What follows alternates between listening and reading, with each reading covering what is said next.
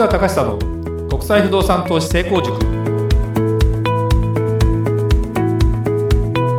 え今日は前回の続きのえアメリカ不動産について市川さんにお話をしていただければと思います。はい皆さんこんにちは、えー、前回はちょっとまだね一回で終わらなかったということもあって、えー、いろんな国の不動産をちょっと語りましょうという中で、まあ、第1回目アメリカ不動産ということで、はい、まずアメリカって国に関しての話をしました。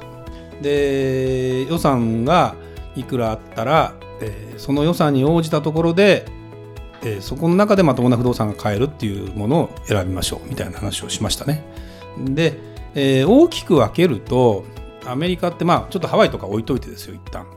そうするとアメリカ本土というふうに考えた時に、えー、今やっぱり不動産で一番というかですねあの人が増えてて人仕事がやっぱりいっぱい回ってて伸びてるっていうことで言うともう一言で言うと西海岸なんですね。で西海岸ってどこからどこを言うかというと一番北がワシントン州シアトルねまあ今ボーイング社がねあそこのあの本社がシアトルにあってボーイング、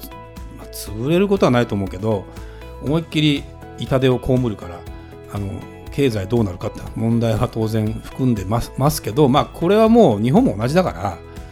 世界全部が同じだから国が救っていくというふうに考えればそこら辺の話は一旦置いといて考えたら北がシアトルサンフランシスコに降りてきてロサンゼルスがあってサンディエゴがあってというような形で、まあ、カリフォルニア州が大半なんですけど、えー、これが西海岸と呼ばれるところ。で、えー、あとは大きく分けるとアメリカ南部というのがありますね。アメリカ南部っていうのはえー、そこから、まあ、ロサンゼルスあたりから今度東の方に行くアリゾナとかですね、えー、テキサス州ねダラスとか。でそこから東の方に行ってジョージア州があって、えー、フロリダあたりっていう感じですかね。だ弊社の取り扱いエリアで言っても結構あの実績も含めて結構ありますよというところになります。これはまあ一言で言うと価格が比較的買いやすい価格。要はまだこれから的な、まあ、まだこれからっていうと昔一回発展したけどまたこれからみたいな感じのところもあるし昔は何もなかったけど今まだこれからみたいな感じもあるしというのが一つね。であとは、えー、東の北の方かな。でこれはまああの人口とかは一番最初に栄えたんですね。だけどやっぱり、えー寒い気候が寒いとかいろんな人の移動とかいろんなことを考えた時に、えー、人が必ずしもガンガン増えてるわけではないというエリア。まあでもアメリカ全体で見た時に人口が減ってるエリアっていうのは基本的にはなくてあの日本って人口減り始めたけど、はい、東京は増えてるんですよまだ。だから不動産ってねやっぱりね一番一番大きな影響は人口です。あの人口が伸びるであろうエリアとかで、えー、買っていくのが一番なんですけどただまあ買い方不動産の買い方っていうのは単純にそういう全体論でいくのかスポット的に、えー、今言ったように例えばシカゴとかっていうのはどうなのよというふうに見るんですけど実は去年、まあ、シカゴ行ってみてすごく思ったのは人口は出たり入ったりででプラスマイナスするとややプラスなんです。だからエリアによっては、えー、減ってるところもある。でメディアによっては増え増えてるところもある。で価格がそういう状況を繰り返してると不動産価格って必ずしもそんなに値値上がりしてない。で逆に値下がりしてたエリアもあったりする。でそれを、えー、また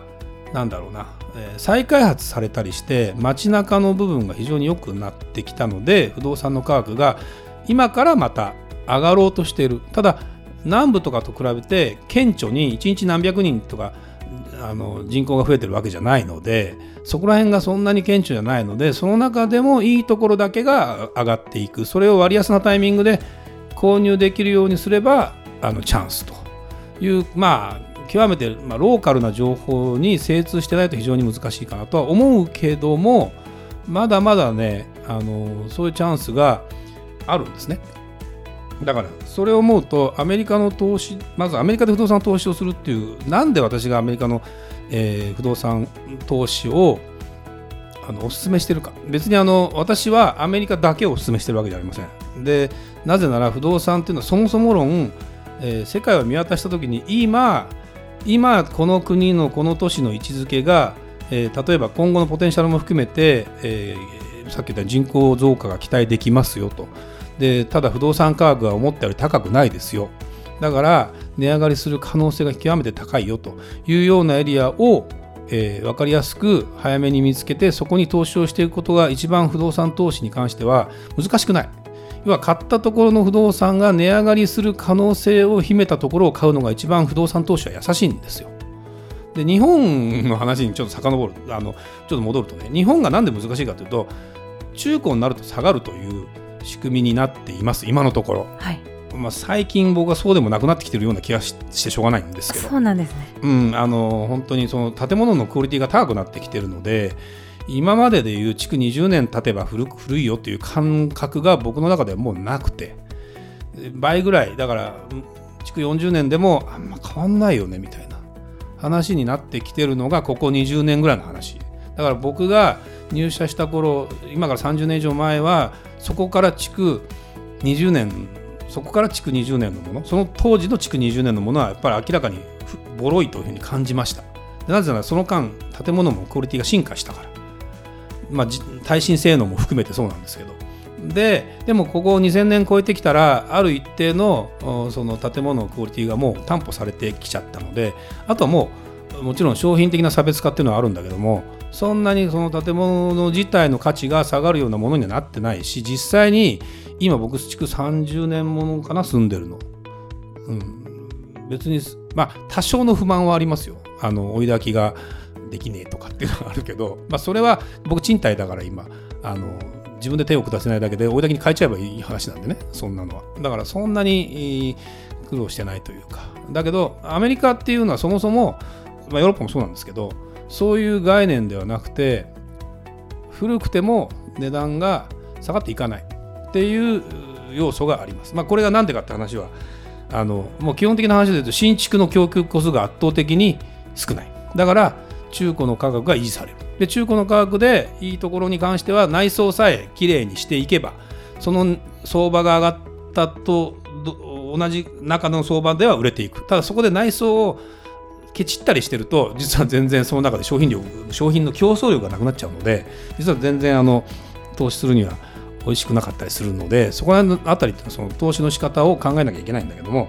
というような形にやっぱりなります。でまずねじゃあ、えー、2000万3000万ぐらいの予算の人がどこを探すべきかという話をすると今2000万3000万で普通の一戸建ての、まあ、アメリカって何で一戸建ての話をするかというと基本的に前回も話したところ日本の25倍の広さだから土地が余ってるというとちょっとまた言い方が違うのかもしれないけどまあ土地に余裕があるわけですよ。でそうなるとわざわざ高い建物を建てる必要もなく集合住宅を建てるのも建築費がもったいないので一戸建てを建てる場所が確保できるんですよ平地があってそこに人が住めれば一戸建ての方がまあ簡単じゃないですか。はい、でそれが2 3 0 0 0万円であの土地代も含めて考えた時に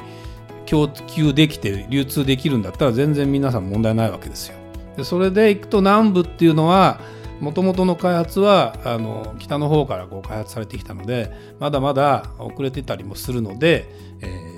2 3 0 0 0万でも普通の不動産が買えます普通の不動産ってアメリカの場合どういう定義かっていうと一戸建てで、まあ、平屋なのかうん2階建てなのかをちょっと置いといて面積でいうと140、50平米ぐらいあるかな。アメリカの場合は例えば一家に3例えば 3LDK って言い方しなくて3ベッド2バスとか4ベッド3バスとかって言うんだけども要はトイレ水回りが1つの家に3つも4つも2つもあるわけ。すごいです、ね、だからあの家庭内、えー、感染を防ぐためのあの隔離は非常にしやすいわけ。こういう時代に。いいですね。あとシェアハウスみたいな形にしてシェアで貸し出すのも非常にいいしあのねだからまあそれなんでできるかというとそもそも広いからですよ。で広いからできるし彼らはもともとだからプライベート空間と、えー、オフィシャル空間を家の中でも分けてる。まあよくあるパブリックとプライベートを分ける PP 分離って、まあ、よく日本では言ってたんだけど日本のマンションで PP 分離って言ってこっちがリビングですこっちが、えー、寝室ですって廊下から右行ってリビング左行ってねあの寝室とかっていうのを無理やり作ってる間取りとかもあったけどそもそもあのトイレが1箇所しかない時点で PP 分離してないんですよね。だって絶対にお風呂とかで会っちゃったりするから。そうですね、うん、それを思うとアメリカってそんなことを気にすることもないのでやっぱすごいなと。でこれがね2 3 0 0 0万で買えるエリアがアメリカの今どこにあるかというとフロリダにはまだありますね。全然。僕らが扱ってるケープコーラルっていう場所があってですねあのオーランドからもうちょっと南に行った西の海沿いのエリア。でここは、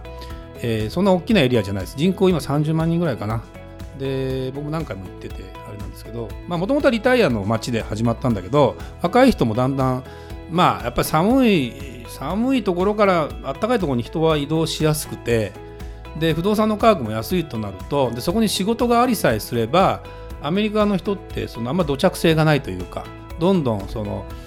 子供が巣立っていくとあの家から出てくるんですねみんな。アメリカって。だから別に親がどこにいようがあんまり関係なくて、えー、いろんなところに住むわけですよ。その時2 3 0 0 0万円の不動産だったらまあなんとか買える。まあもちろん買えない人もいっぱいいるんだけども、えー、買えますねという状態になったりするしまずはじゃあ買えるといっても自己資金貯めるまでのうん何年間かはそこで借りましょうと。結構いい値段するんだよ。15万円ぐらい取るんだよ家賃。2 3 0 0 0万円の住宅だだけど住宅立派じゃん。150平米ぐらいの住宅だから、ね、だからやっぱり10万円じゃないのよ。15万ぐらいは取れるわけ。でそうすると利回りがもっと表面上の利回りもすごく高いんですよ。だって2500万で15万のね、えー、取れたら結構なんだけどここでアメリカっていうのは固定資産税が比較的日本なんかと比べると高いから手取りが減るんだねだからアメリカの場合の不動産投資をするにあたってのポイントはキャップレートって言って要は手取り値取り回りが本当に実際大家さんのその手取り収入がいくらなのと。それが物件価格に対して何パーセントっていう、ま、毎年入ってくるのがその物件価格に対して何パーセントですかっていうのが利回りっていうふうになるのでそういうふうに考えた方がいいかもしれないね。だからそれを思うとですねあの2 23000万で買おうともフロリダ買います。でその近くでいうとジョージア州っていうのは隣にあってアトランタあたりもあの買えます。でアトランタもでももともとオリンピックも行われた場所なのでいいエリアっていうのは今でもあってそれはもうやっぱり4000万から5000万ぐらいかなしてっちゃうんですね。なんだけどそうじゃないエリアも若干あったりして、えー、それも